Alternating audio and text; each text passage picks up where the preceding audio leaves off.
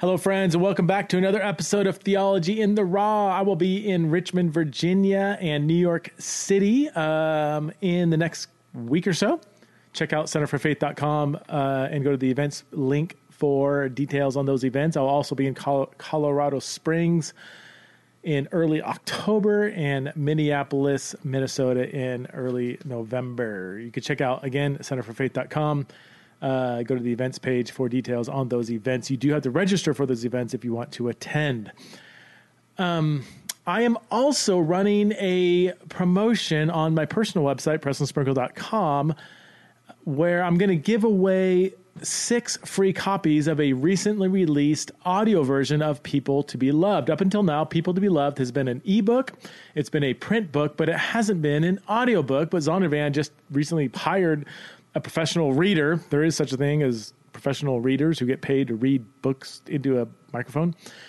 And they just did that. And so now they um, gave me six free copies of the audio version of People to Be Loved. And so I said, hey, I don't need an audio version uh, of my own book. So I'm going to give them away. So if you go to PrestonSprinkle.com and you register for my newsletter, then you will be entered to win one of six one of six, not all six, but one of six free versions of the audiobook people to be loved. Now you have to sign up during the month of September. So on October 1st, I'm going to tally up all the people that registered for my newsletter at prestonsprinkle.com during the month of September and you will be put into a hat. I hate yeah, uh, I won't lie. It probably will be a literal hat of literal pieces of paper with your literal name scribbled on it. Maybe I'll have one of my kids do that. I don't know. It's going to be totally mom and pop. But anyway, we're going to figure out. Uh, we're going to identify six people who signed up for the newsletter in the month of September, and you will be entered to win. Or we're going to pick names out of a hat of the of the people that signed up in September for my newsletter, and you will win a free copy of the audiobook "People to Be Loved." Okay, my guest on the show today is Laurie Krieg. Laurie is the executive director of Hole in My Heart Ministries, a compassionate teaching, writing, and podcast ministry committed to equipping Jesus followers with gospel centered approach to sexuality. Laurie, uh, she speaks nationally at various venues such as Wheaton College, the Q Conference, and also serves as serves as the bleh, serves on the board of directors for the Center for Faith, Sexuality, and Gender i.e., the ministry that I co founded and currently run. Laurie is a good friend. She is a mentor. She is a board member. She's a partner in ministry. She so Laurie is the person that when I give my spiel on kind of the 30,000 foot big picture level of grace and truth in the sexuality and gender conversation, Laurie's the one who sort of takes the baton from my hand and goes and actually walks with people in the trenches of sexuality, faith, and gender. She is the real deal. She is gospel centered. She is articulate. She is bright. She is funny. She is passionate and energetic. She is attracted to women. She is married to a man and they have three kids together. And yes, that raises lots of questions. And those questions, some of which not all of them, but some of those questions will be addressed on this show. So please welcome to Theology in the Raw, the one and only, my good friend, Laurie Krieg.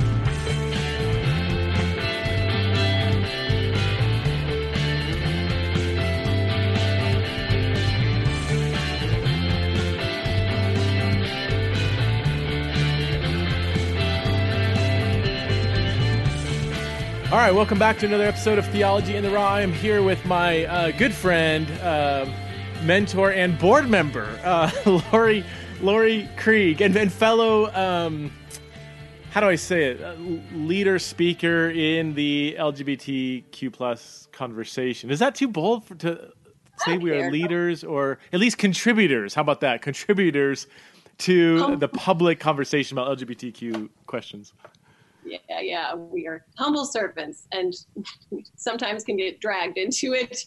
And but we got to be obedient. I was yeah. telling a friend that a bumper sticker on my car. Just got to be obedient, man. so how, how did you? Uh, let's just start with your story. How, how did you get dragged into uh, this conversation? Um, you know, in high school, I read a verse that just felt radioactive to me, and it was to Jeremiah. So bear my um, stripping verses out of context. But he says, If you return to me, uh, I will restore you. If you speak worthy words instead of worthless ones, you will be my spokesman. But you are to influence them. Do not let them influence you. Last part they will fight against you like an attacking army, but I will make you as secure as a fortified wall of bronze. And so for some reason that just like stood out to me. I'm like, oh my word, I feel like I'm supposed to be a speaker. But then I was like, return to me. What are you kidding? I'm I'm like this amazing Christian girl. I'm not going to do anything wrong.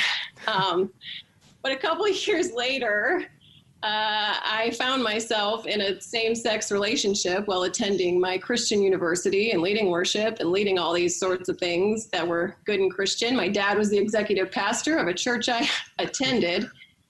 And um, I remember looking down at myself and thinking, can I cut the gay part out? Which, which part is the gay part?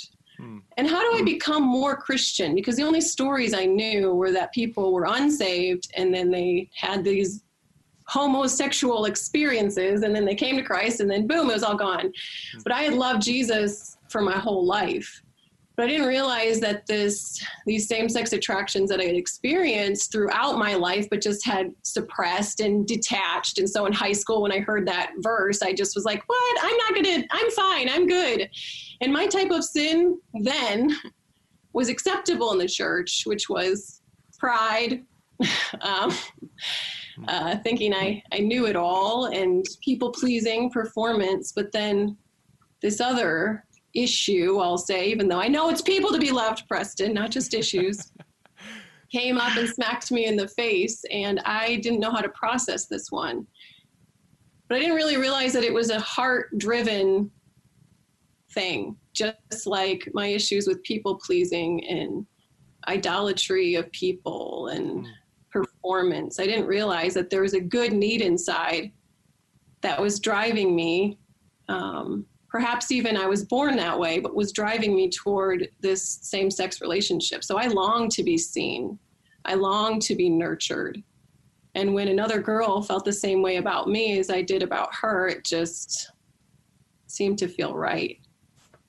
And so, whether it had been a guy or a girl, it didn't really matter. What it was was not God's design. And so, you know, I would read Leviticus, I would read First Corinthians, I would read Romans, and um, it didn't change my heart. I'd get convicted, but it didn't really. I was like, okay, but it's not really speaking to my heart. But what did was a mentor coming alongside me and teaching me not that gay sex is bad, and shaming that and really just teaching me another form of Phariseeism. Just don't do that and be good, Laurie. Jump on that idol train of performance and people pleasing again. It was, Laurie, you're running to things to meet a heart need that are not God. But I was like, I'm already a Christian. How do I run more toward God? But it wasn't jumping on a faster treadmill that was going to help me. It was stopping the treadmill completely and experiencing God in those deepest places of need.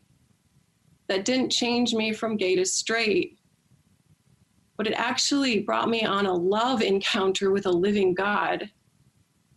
And that to this day, love encounter with a living God empowers me every day to say no to my idols. Hmm. which for me, the version is women, also performance, also people pleasing. So every day, if I know I am absolutely crazy loved by God, that He nurtures me like no one else, that He sees me like no one else, I am able to say um, no daily to what I want to really get these needs met. Hmm. So you would say your for you at least, and I'm going to guess probably for a lot of people, it's impossible to unra- untangle the same sex stuff with performance, idolatry, shame. I mean, just all, all these different, maybe unhealthy, unhealthy aver- aversions or um, what am I trying to say? Uh, unhealthy distortions to God's creative intention. Because I mean, you've taught me about that. A lot of times, our un- our unhealthy behaviors are a byproduct of a of a genuine actual good longing we're longing for something good and pure and beautiful, and then that we end up trying to fill that with something that's misguided. But the longing itself, the root longing, is is healthy and good. You, can you unpack that a little more? Because that that true. I mean, for, on a discipleship level, let's just leave aside the same sex stuff and just say the Christian walk. Understanding that paradigm is just revolutionary. Can you unpack that a bit? You look at, you know, there's a few great books that have come out. I think about Unwanted by Jay Stringer that talks about how we need to look at our lust. And he's specifically talking about even pornography addiction. So, okay. unwanted sexual behavior. He said, instead of just bounce your eyes, we need to look at our lust and see what it says about us. Lust for performance, lust for people's eyeballs on us, lust for sexual stuff. We need to examine it and see what it says about us. So, now Christopher West, who unpacked, you know, Pope John Paul's theology of the body, he talks about three different types of people. The Stoic feels their longing, their good need, and they just suppress it. Mm. the addict feels their longing, and this is what the world is saying. So they feel the world says to LGBT people or to people without God, I did LGBT or not, they say you feel that longing, go after it. Be who you want to be. Love is love. You are going to satiate that longing by being, I'm saying addict, and I know that could be triggery, but just by going deeply into it. But the Christian mystic looks at their desires and then looks inward. So I long for, let's, let's look at same sex relationship with a woman. Now, the Stoic or we'll say Christian conservatives will say, bad, bad, bad, just shun, get away from it, bounce your eyes, look away, Laurie. the addict will say, go crazy, kid, be who you are. The Christian mystic will look at it and say, okay, what is it about that woman, Laurie, that is drawing you toward her? What do you think is going to meet inside? Hmm. Well, fine, I'll tell you. And you think maybe sexual words are going to come out of my mouth, but it's not. You know, I actually just want to be held and I want to have someone look me in the eyes and see me. And I want someone to um, just like nurture me. Those are good needs. And it's not even that I'm looking too far by looking at a woman. I'm not looking far enough because you know what? Guess when that nurture need is actually going to be met and where is it actually met? Would it be in a sexual relationship with a man? No my longing for nurture and oneness and completion and to be seen all the time. That's my longing for heaven. That's my i'm not so if i'm looking at a sexual relationship woman i'm not looking too far and i need to bounce my eyes. I need to look through that to eternity. Because hmm. one day i will be one. One day i will have the full completion that i long for. And so god does have me in a relationship with a man. So it's not even a matter of, okay, bounce your eyes from her to him. Hmm. That's another form of idolatry. In this metaphor, my husband's his name is Matt. Matt and I are living out. It's not that I just stare at that and be like, well, let me just try and get all I can out of marriage and then my heart will be filled. No, I even in this metaphor we're living out, I need to look through that to eternity is that in this metaphor we are get the privilege of showing the world how much God longs to be one with them.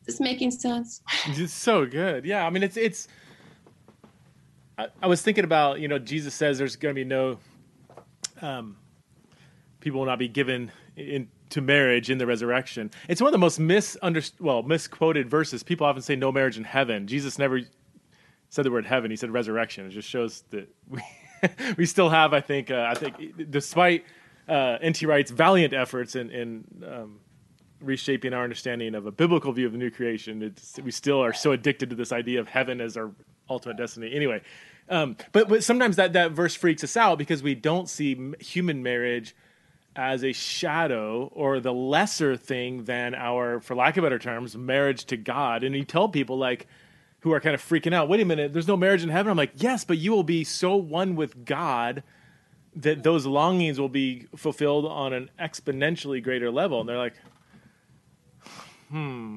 yeah, I still think I'm getting the shaft, you know, or short end of the stick. I shouldn't say shaft.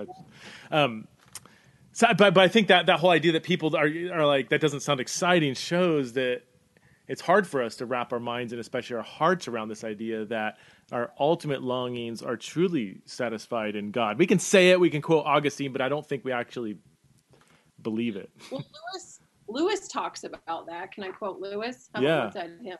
So he compares our lack of understanding to this heavenly oneness euphoria to explaining to a prepubescent, there's a word, prepubescent child yeah. about sex for the first time. And so he's never heard of it. You're trying to explain it to him. And so this is Lewis. He says the only the greatest great he knows is chocolate. So he asks, Is there chocolate with sex? And when he hears no, he's disappointed. This is direct Lewis. The boy knows chocolate. He does not know the positive thing that excludes it. We are in the same position. We know the sexual life. We do not know, except in glimpses, the other thing which in heaven will leave no room for it. Hence, where fullness awaits us, we anticipate fasting. Wow. We don't. Wow. That's good. There's a metaphor Lewis used about. Uh, I'm sure you're familiar with this. The we're like little children making mud pies in the slum because we can't imagine what it is to have a holiday at the sea. Are you familiar with that? That I know John Piper kind of made that, but it's the same idea yeah. that uh, I think I wonder if it's because we're so sa- satiated. Is that the yeah. satiated yeah. on? I, I don't know how to word it. Worldly fulfillments or, or non godly uh, ways of satisf- satisfying our desires that we we are so we're so used to that that we don't even we're not convinced well, that God is actually better than than all those things. Well, and we that's how we train our kids. So I've got a four year old, a three year old, and a two monther. And the language we use, just because we're exhausted, is, you know, mommy, when am I going to get married? Or mom, what is this? And it's just like, well, someday you'll get married. Like we have this we have in our head that they're going to get married to someone of the opposite sex and then all their problems will be great. And i honestly I honestly wonder though if we as parents are just freaking tired and we're trying like we we anticipate a day when we don't have to care for them as much. So kind of in our heads the answer to when we can stop parenting is when they get married. And so yeah. it, we start from a young age. Well, when you get married. And so uh, we've tried to with our little kids from a young age, instead of when you get married, I say, if God wants you to get married, yeah. And, and we're already trying to unpack some of this. What is the metaphor of it? It's not, well, that's when the Disney movie turns off. Mm-hmm. You get married. Yeah. It's if God calls you to that, it's a high calling because you get the privilege of metaphoring divinity's desire to be one with humanity. Wow. So hard, so hard to articulate that in a way to a kid because they're like, uh, okay, can I still wear the white dress? Let, us talk. I want, I want to talk more about marriage. So, um, for those who don't know you are, I know my, some of my audience knows you very well, some a little bit, some not at all. Um, for those who are listening, who are familiar with some of the, the materials we put out at the center, uh, Laurie has been in, I don't know, almost every video or conversation we've we've uh, put out. Um, but you, so you are um, you, you, don't identify as as gay or lesbian. You don't prefer those labels, but still experience same sex attraction, and yet you are married to Matt, who is a guy. Um, and you have three kids. So um, how how does that work for for for those of our listeners who maybe are like, wait a minute, wait a minute, uh, I don't have a category for this. Can you help unpack maybe, um, yeah, what what marriage is for somebody in your situation? Yeah. Well, it is funny though that how does that work is the auto question, and I always want to look at people. And I know you're not asking this, Preston. Yeah, but I, I always am. What are you asking? Are you asking how my sex life works? what, what what's the question beneath the question, guys? But but I think the inference is well. It, it, the inference is attraction is what brings people together. Physical attraction is what brings people together, and sex is like essentially the glue that holds a marriage together. And sex comes when you're physically attracted to each other. Now, is attraction playing no part in it? No, it's not nothing, but it's also not everything. Mm. So mm. I joke about this bumper sticker of you got to be obedient. And it's not that I went to the altar in chains or anything like that. But after falling in love, are we still okay sound wise? Yeah, yeah. it's a little glitchy, but it's okay. Yeah. Sorry. That's fine. Um, after really um, realizing that I could get off of the treadmill and sink in deep to God's love and seek Him ongoingly until the new heavens and the new earth um, to meet these needs in my heart, that started to fill me with joy. And I started asking God essentially this question What is the mode you want me to do the mission to make disciples? Marriage, singleness, those are the modes we do the mission to make disciples, which is the goal of our life. Mm-hmm. Make disciples. So I'm like, all right, Lord, what is that? And I was super content. I was ready to go move to one of the coasts and get my doctorate. And um, I sensed God's hand on my shoulder saying, I have someone for you. And I said, Nope. but I had been walking with him enough to know mm, maybe this whole God's design for life thing actually does um, give me the joy and meet the needs that I think will be met in these places. Maybe He actually does know the best plan for my life. So, both generally, biblically, but also for Laurie, married or single. So, God brings back into my life. I had known this guy, Matt, and he brought him back into my life. And um, through a series of beautiful God orchestrated events. And an advantage we had to getting married. I didn't know everything. I didn't know all the pain that we'd go through that I'll I really unpack in our book we're writing. But um, I did, there's some advantages in that we didn't just see it as all about attraction and putting a ring on it makes sex Christian legal. we understood as best as our little young 20 something minds and hearts could is that there was something to this disciple making side by side thing and so matt had to die to his default not oneness promoters which he's attracted to women not me as well he has to die to those every day and i had to die to my own not oneness promoters, which is also toward women and other things, in order to move into this oneness thing, which that's the image of Christ in the church. Huh. Jesus died to himself to be one with us. We have to die to our defaults to be one with him. So Matt and I, you know, there's some uh, pain, you know, physically you can imagine in our marriage, like that can be harder maybe but I don't know if it's harder. Any talk to anyone's. Yeah. yeah. Go ahead. No, I was just gonna say, and I don't, I don't want to at all genuinely downplay the unique struggles, specifically with intimacy that um, a mixed orientation marriage um, might have. And I say might because I don't want to put everybody in the box. Sometimes it's better, sometimes it's incredibly difficult. Um, so I don't want to downplay that, but yeah, it, it, would be a wrong assumption to think that if you're in a uh, heterosexual marriage or both are attracted to the opposite sex, that that's just a cakewalk. You know, I mean, um, the highest consumer of porn are straight married men, um, which tells us at the very least they're they're not fully satisfied. I read somewhere that um, thirty percent of straight females don't even enjoy having sex with their married partner, even if they might be happily ma- otherwise married, whether it's f- physical pain or whatever. I've even heard stories of women.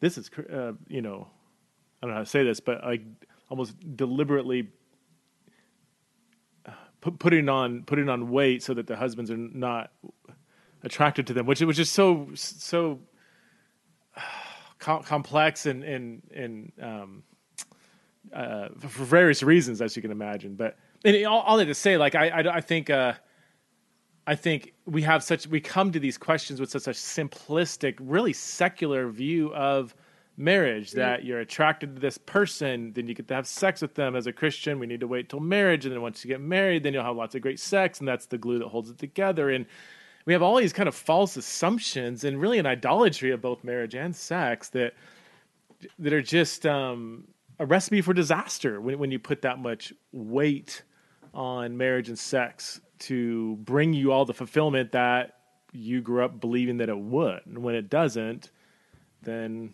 I mean, yeah, it just the whole thing kind of unravels. Yep. And sex, you know, just as we're writing this book, I'm like, it's a metaphor in the metaphor of marriage, husband and wife, of the capital T and M metaphor between Christ and the church.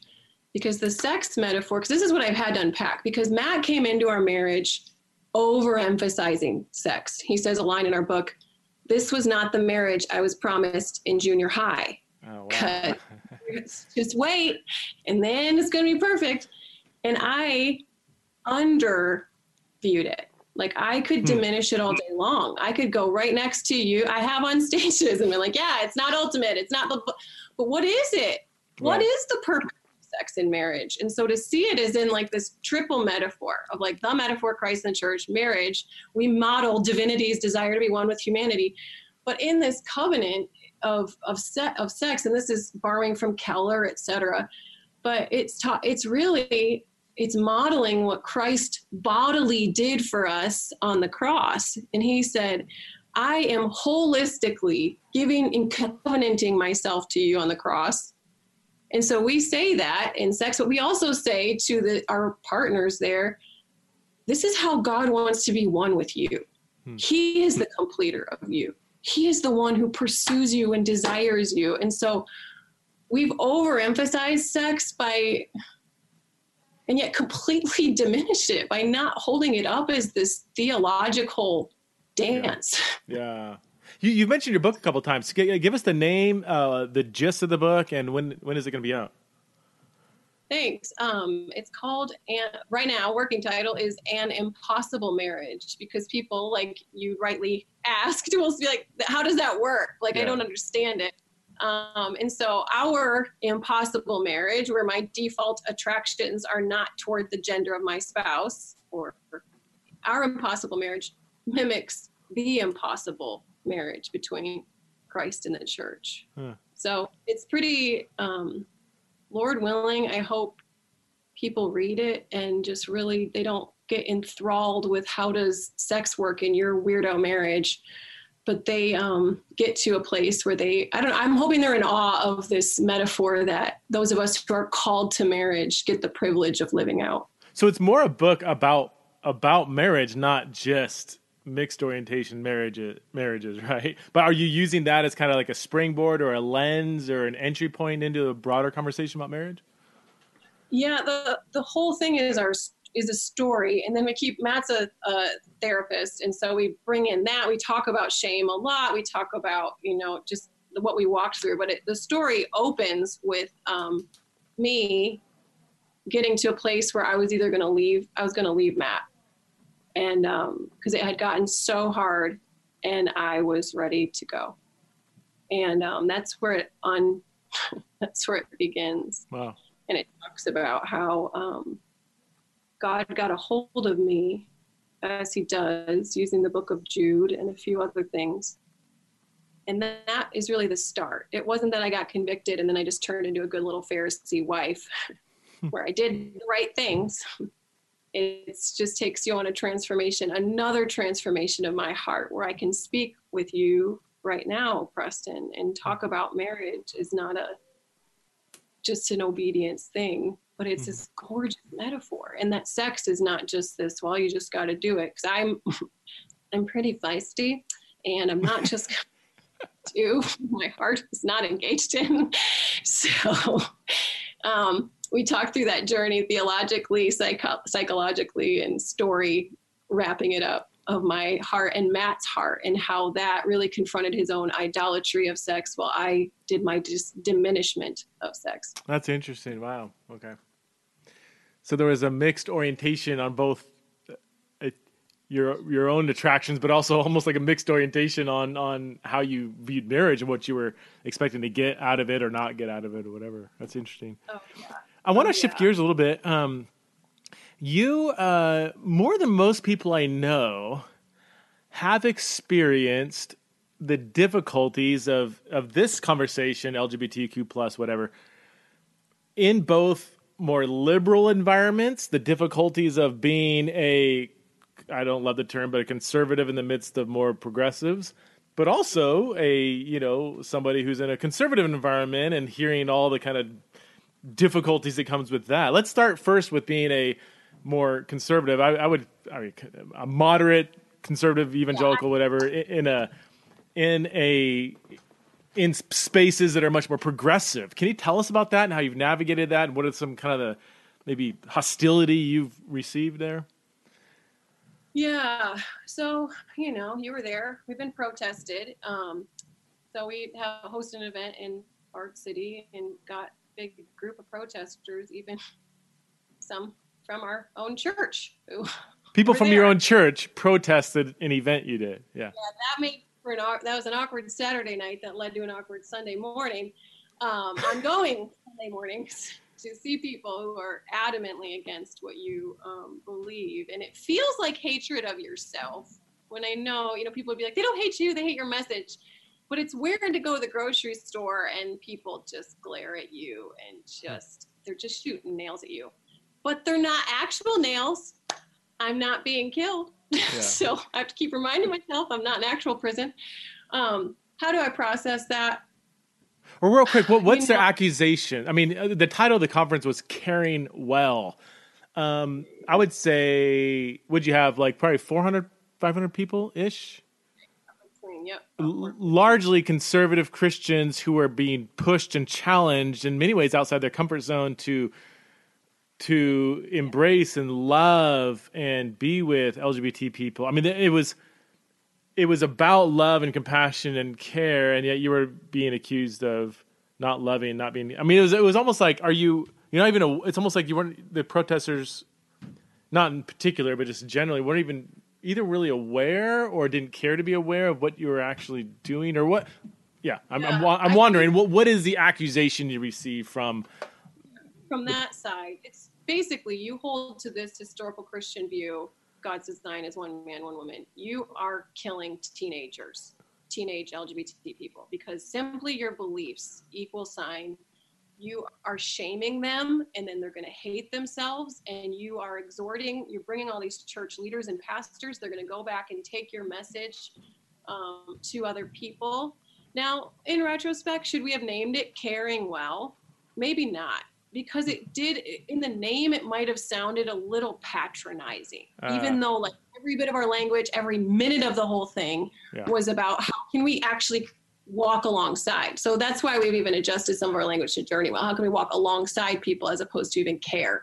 Okay. Um, so some of that i think maybe was just in the title they didn't care to actually attend and listen and hear what we were saying which the whole day was love as you want to be loved but um, so that might have been it. But then too, it's just to hold to this perspective equals sign you're murdering suicidal LGBT teenagers. So it's the I call it the harm argument that the traditional Christian view is intrinsically harmful and damaging towards. How, would you respond to that? I'm curious how you'd respond. I'm sure you have responded to that. Um, I reached out to the protesters because they were already, you know, publicly slandering me. And it's harder when it's not just in global internet. Like it's hard global internet, but it's hard when it's also your hometown. Like you run into these people at the grocery store. So um, yeah. uh, I met with the protesters before, a couple of the leader ones, and um, I just listened. I bought them coffee. I just said, "Why are you protesting me?" And it was so interesting, Preston. I always say this: you are the twentieth injurer you don't know you're number 20 you don't know the 19 who came before you. And one of the uh, people there just said that um, she had engaged in um, trying to have a conversation when she was still wrestling with her sexuality. And she had tried to engage with a pastor who who was having a conference at her where she was. She, and he said hey i want to hear your story so that sounds like a really nice thing to do. Preston, that's what you did. I just want to hear your story. Mm-hmm. So he goes up to her and she said she could tell the second he, after this, whatever this event was, a non affirming historical Christian LGBT event, he goes and that finds her. So that's good follow up. Hey, I want to hear your story. She said she could tell the second he checked out. His eyes stopped listening. And then he just waited for her to be done. We've all experienced this. Mm-hmm. People who are listening just say their sentence She said the second I stopped, he just dove into his theology and she could tell she wasn't heard. And she said she made a promise on that moment. I will never have someone come into my space and do this version of historical Christian worldview ever again. Mm. So then here comes Laurie. I don't look, I'm not that guy, but I have essence of that guy because of the historical Christian view I hold. And he was probably kind of jerky. And was she overly sensitive? Who cares? Doesn't matter. Yeah, yeah. He probably didn't actually. So just because we had the same theology, I'm lumped in with that brother. That's so I. Oh man. I mean, just psychologically, that's just that that is human nature, right or wrong. Like like you said, that could be overly sensitive or whatever. But that that's just we all do that on some. We all do it. We all do it on some level. Everybody across the board, in some way, has pieces of their journey that that um, that reside in our humanity and our in our experience and how we view other people. And, and these stories build build build to where we when we encounter somebody else that represents something in the past we may not even be aware of it consciously. But of course that's gonna trigger. I, that, that word trigger I know it, it, people mock and make fun of but there's a real sense in which certain present circumstances and people do conjure up past traumatic events that, that maybe we haven't dealt with. Um, so that I mean, I I this is just a good reminder. I mean, I often say, you know, I, I encourage Christians, straight, non, you know, non same sex attracted gay Christians to to listen well. And but I I've over the last couple of years I felt the need to really drill down into that. What does that mean to listen well? Like to listen not so that you can kind of refute or li- not listening to find the holes. You know, this even this posture. I know people can't see me; it's on a podcast, but that that listening, you know, that look where you're like, it's like a skeptical listening rather than an eager listening. Like I'm, what we need to do is listen with the sole goal of just to understand the person. And then who knows where God's going to lead? Maybe it'll still be a thanks for listening. I'm out of here, or it may be like, wow, this person cares enough about my humanity to actually listen to my story. So that's I, I that's that's ah I that person's not listening. I'm almost positive, 99 percent sure, but I would love to publicly apologize to that person. Just say I'm so sorry that you had to go through that experience. You know. Um, that's what I ended up doing, and I, I it seemed like it. but I saw like tears in her eyes, mm. and uh, they they ended up talking to another friend of mine the next day, and they said, you know, I don't know about that Laurie person. If she's just intense, probably true, or full of the Holy Spirit. I hope it's true. but they they had an encounter with me that um, being different and actually listening and loving people and not letting fear drive our conversations with those who are different from us. Mm-hmm. And what I mean by that is that guy might have been afraid. if I don't say my theology, then I'm going to be responsible for her burning up in hell. Yeah. Calm yeah. the heck down. Is God Alpha and Omega or are you? just listen. Shut your mouth. Yeah. And just so sorry for your pain and wait until you earn the relational currency to speak truth. And, and to his defense, I would say that approach, that posture is it's a byproduct of the culture, the Christian culture that he was nurtured in. You know, I don't even fault him like he was doing something intentionally harmful or whatever. Like, and this is where the grace needs to go both ways. But, um, yeah, that's that. So let's let's switch it around now. So you have been, yeah, uh, in in more progressive environments where you're, you're kind of given the evil eye, but you've also grown up in very very conservative environments where you've heard um, unhelpful kind of statements and rhetoric. And one that always, you know, you mentioned it, um, that always has stuck with me is, you know, when Christians are like boycotting certain things or against this or against that, you know, it's like, can, can you talk about how that affected you personally? Like, oftentimes when Christians attack that thing out there, that ideology, whatever, maybe, maybe it needs to be addressed. Maybe, maybe that ideology is bad, but when we leap over actual people and address that thing out there, we often unintentionally hurt people, actual people sitting in front of us. Can can you uh, unpack your so experience just, with that? You know, we sure like to say what we're for and against. Maybe not as much now because you get trounced on, but we like to say it loud and proud. And so, you know, someone was in support of same-sex marriage, boycott. Someone was in for, uh, for you know, Planned Parenthood, boycott. Hmm. And um, I think we get extra loud, as we say in our family. We cover our sad with mad. Hmm. Anger is a mask emotion.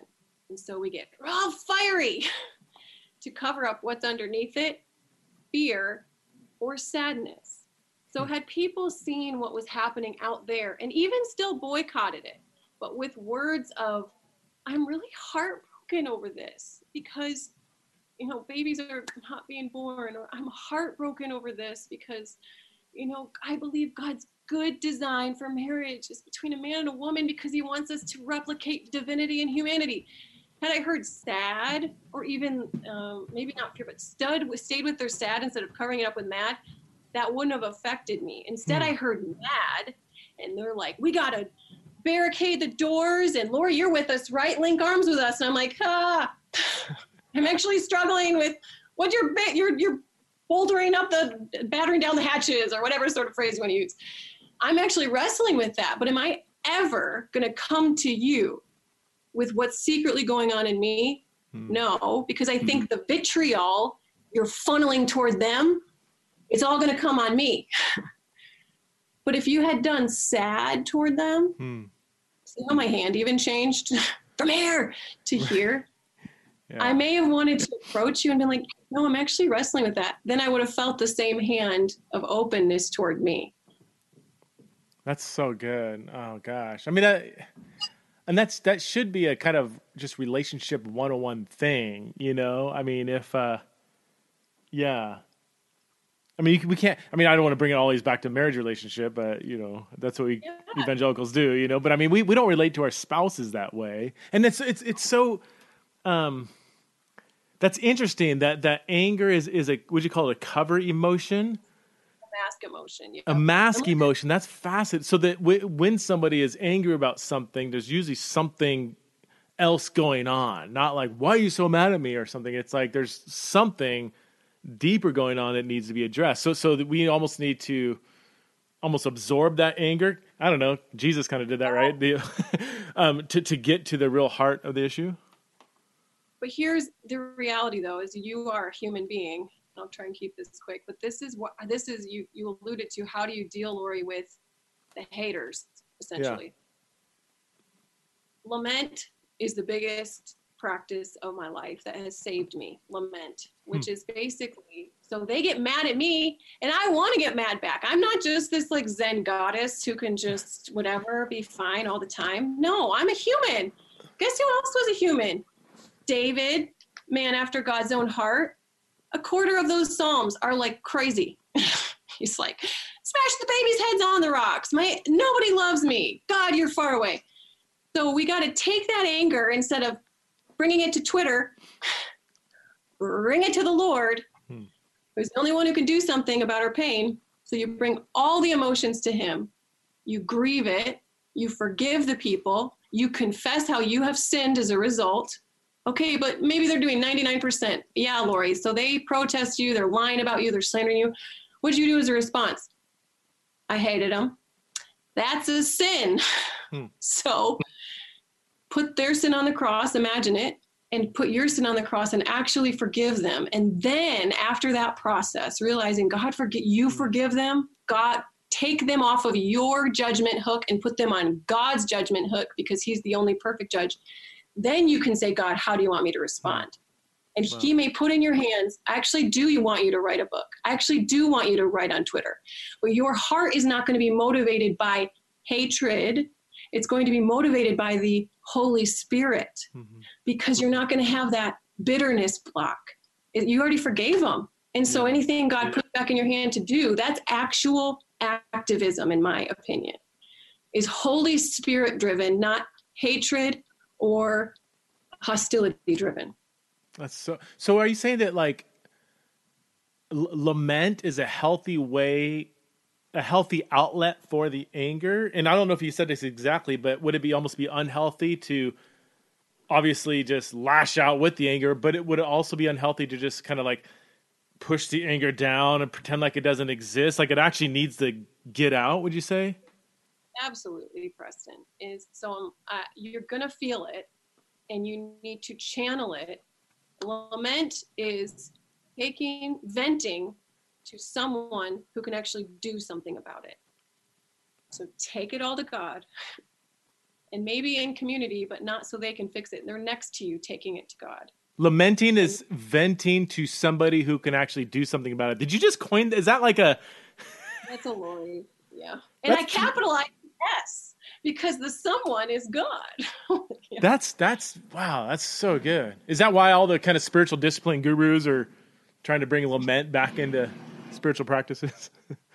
yeah, it's it's what saved me, man. Because that's what the woman who discipled me she taught me that was the huh. biggest thing is she didn't the spiritual disciplines don't discipline aren't yeah. disciplinary they, they teach you how to bring connect your heart to the fathers so that so was a huge one for me yeah. L- let me uh, shift gears just slightly um, you are uh, a speaker and leader in in um, counselor and thought leader in, in the whole kind of LGBTQ conversation across the nation. You're you're different con you speak in different contexts, churches, venues, so on. You do one on one training, one on twelve kind of pastoral training. You speak to big. I mean, you're out there. Um, yeah. What are you? Could you? And this may, maybe you need to kind of think for a second, but like, what are some big one, two, three, maybe needs in the church in 2019 that you would like to speak into? If you had all of those kind of people and all the people you've spoken into, all the different contexts, if you, if you had them in one room and they say, All right, Laurie, you got five minutes, challenge us with a few big points here. Um, what would you say? What are some needs that church leaders need to, or just Christians need to think through when it comes to this conversation? I think a big one is suffering is good suffering, I think we encounter suffering. You know, I'll have parents, their kid comes out to them, and the next day they change their theology of marriage because they actually have a bad theology of suffering. Wow. They don't see suffering as good and a driver to God. We see it as something that needs to be avoided. So, do we need to come alongside? We don't just say, oh, well, just suffer by yourself. We need to come alongside them, but we need to teach our children and we need to teach ourselves how to suffer well. So, I think we are a bunch, we are very spiritually and emotionally emaciated people. And you see the fruit of that when someone says something bad and I'm going to go tell mom on Twitter. we just react to each other. If we see that suffering is good we're going to be able to coach these LGBT people who are coming out and genuinely suffering to see how can God come alongside you in your suffering, hmm. just like He comes alongside me. So I think we need a better theology of suffering. I think we need a better theology of marriage. Hmm. You know, just hmm. that whole, just wait till marriage and it solves your problems. I think we need to see and really grasp the why male and female. Not, I love your points you go through, Preston, but I think the biggest one for me is divinity. It wants to be one with humanity. And that difference is highlighted in male and female. Mm-hmm. Like I used to overhear on Christian radio. Is it God's big cosmic joke that men and women fall in love and I think, probably.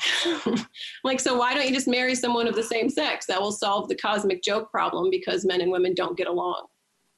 But it's this big thing. So I think that marriage purpose, mm-hmm. and this is where I was pushing you before we hit record.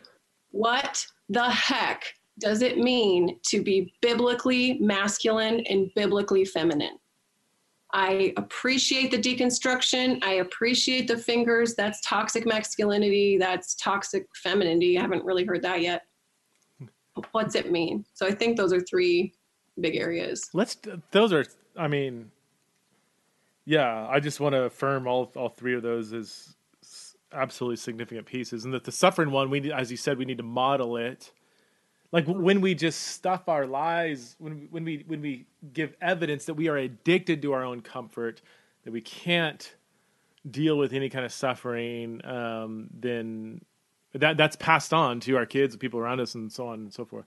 Um, what does it mean to be masculine and feminine? I just so i don't know if you know i just got off uh, uh, the zoom chat with kat. Kat's podcast is going to be out uh, probably a week before yours will be maybe in a few weeks i don't know. Um, so super stoked about the kind of tandem you know uh, conversations here. But that, that's something that she hit on i mean we talked about that throughout the podcast is this the masculinity and femininity thing. And honestly i don't um one of the biggest questions i don't have i don't have much of a question of whether a biological male or biological female should identify as that male or female my biggest question is what in the world does that mean? What does it look like? Practically speaking, what constitutes a violation of I, I, identifying as a male or female, or what constitutes a celebration of identifying as a male or, or female? Do you, do you have any, um, or, or, or is it just a big question mark in your mind, or do you have any words of wisdom for me? I'm sure she quoted like some of those pieces, like she like the Larry Crabb Fully Alive book, and just yeah, women open to receive and to nourish. So some of that I appreciate. I am still trying to unpack it, and I, I'm wondering how much it has to do with the metaphor of. So if there's feminine and masculine roles in marriage, like okay can, can we look back up at god? Is there aspects of god that are more feminine that women are supposed to emulate? Or there hmm. aspects of god that are more masculine that men are supposed to emulate? So i i'm actually looking into going back to school and i'd love to research this further because i i don't i don't know no. Like i just feel like a lot of what we read is either breaking apart gender stereotypes or taping them together. So yeah. I don't know. I mean i think the first step in something that I, think we've uh, um, addressed, thought through, and we're kind of moving on. But the first step is to identify that most of our kind of assumptions about masculinity and femininity are, are from culture, not the Bible. In the Bible, you see women, you know, making babies and cooking and cleaning. I don't know if we do, you know, but they're also out winning wars and buying fields and businesswomen like Lydia and even the Proverbs right. 31 woman is not really doesn't really can't be stuffed into our typical stereotype. Um, same thing with masculinity. I mean, um, David was a harp playing poet who cried a lot while his brothers were off at war. I mean, he would have been labeled trans or non binary if he came to my high school dragging his little harp behind him, you know, and crying about his friend, friend, Jonathan, you know, whose love was better than the love of women. I mean, say that in, in a high school locker room. Um, so I mean, uh, but then we have we also deal in, in the scriptures we have the whole problem of the is and the ought and this is something i've been working through. Just because deborah did go out and win a war and almost shame barak in the process that does that's the is that's what happened. That doesn't necessarily mean that women should be you know military leaders. And i say necessarily maybe it does maybe it doesn't. It's just because it's in the bible doesn't mean it's part of the sort of god's desire for how humans should act. Lots of stuff happens in the Bible where it's like, yeah, that's not what we should be doing. So I don't know. It's it's it's. I I cannot identify very many um, gender specific commands or prohibitions that are absolute and awe cultural. Um, we talked earlier, you know, may, maybe wives submit to your husbands, but that's still. Let's just take a very conservative approach to that question, a complementarian approach. That still is a marriage that doesn't seem to be necessarily applied to all women, how they're supposed to relate to all men. Although I don't know. I mean, it, I and I'm, you know, I told you my intrinsic feminist in me is like, Rah! you know, I just, I think every woman does that, but I think because it's been so abused, both literally and just yes. generally. But um, yes. I I don't have the answer to that, so that's why I challenge most pastors and you yourself to critically help us. Yeah. Yeah, I, I, just wish there was more. I'm. T- I think better when I'm wrestling with various thoughtful approaches. Yeah. Um, and the hard thing is, is I don't. Ha- I don't. maybe there's something out there. I, I, keep reading stuff. I'm like, yeah, they're not asking the kind of questions or Oh. wrestling with scripture on with the questions in mind that I, that I have. You know, usually it's the egalitarian, complementarian women in ministry kind of debate, or it's husbands and wives in marriage kind of thing. But but to have a holistic, categorical look at a biblical theology of what is masculinity and femininity, what does it mean to fully identify and live in your biological sex. I don't do you, I don't and really honestly I can only get as far as God in that he made us male and female, right? And then so is there something to our femaleness like did God was like these are the characteristics of me that equal sign feminine. Mm-hmm. these are the characteristics of me that equals masculine. I I don't know. Like so if he intentionally created us diff- different biologically did he yeah. also intentionally create us different uh, what's the yeah. even the word you say what's femininity what is that and it's hard because i mean some of these well as we said earlier i think off off camera whatever um, a lot of the things that we associate with femininity are true generally speaking of women so like let's just say you know if someone said men are more aggressive than women, women are more nurturing than men, I would say that that's true 70, 80% of the time. So is the other 20, 30% of people who don't fit those generalities, are they in sin by not doing is is a woman who is just naturally not very nurturing, is that morally wrong for her, or is that just part of the diversity of what it means to be a woman and, and a man? But then, dear Preston, you're gonna have to split up break apart the nature nurture. So you just said naturally. I am not naturally as nurturing. Right. Like I, when I see a baby, I don't want to cuddle the baby. But I know, okay, one of my roles is to emulate God, both Matt and myself, is to emulate God's nurture of my children. I want I want them to see through me to God to see his nurture and his seeing of them and so it can be huh. so so could i look in my background and see okay what how was i nurtured how so you're gonna have, in order to answer that raw no fall attached question of femininity and masculinity i, I don't know how we can do that but see i, I would, say, I would see your your moral command your your, your um let me let me just say I just I don't want to speak too quickly. Your your God's desire for you to be more nurturing than maybe you naturally are is because you're a parent. I wouldn't say because you are necessarily female. Like I wouldn't say that right. you have you need to be more nurturing, but if Matt wasn't very nurturing, then that's then he gets a free pass.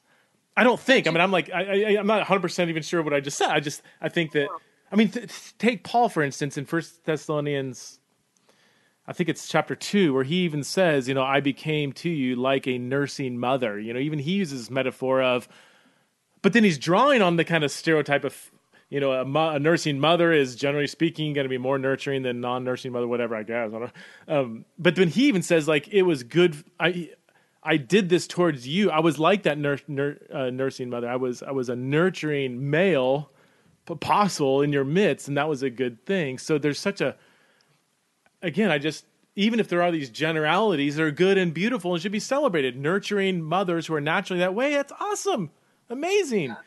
Um, you're not wired as much that way. I would say, yeah, because you're a parent, you probably should push into that more. Um, so yeah, I. I know. Well, you see Jesus over Jerusalem. Jerusalem, Jerusalem, I long to gather you together like a mother hen gathers her chicks. yeah. Mother hen.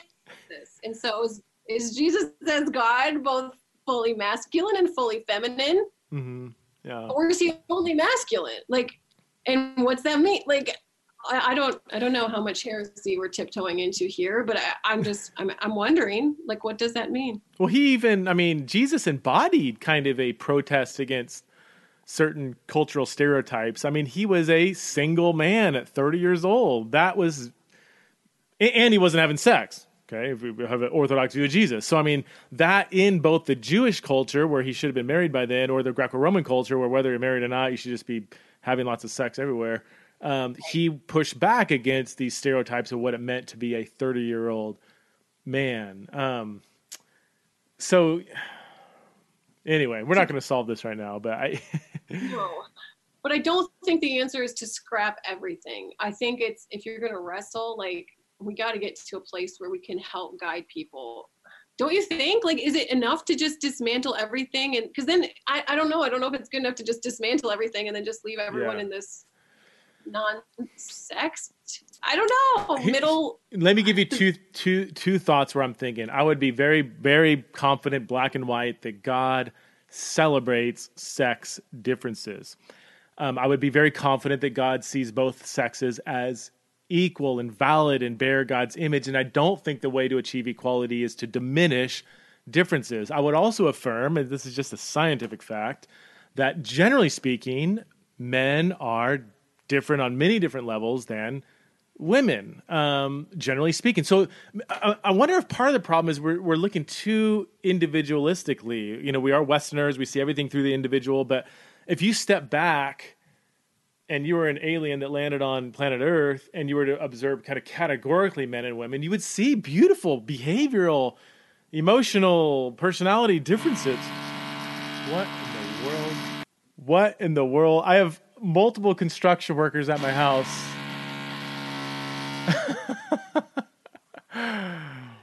wow.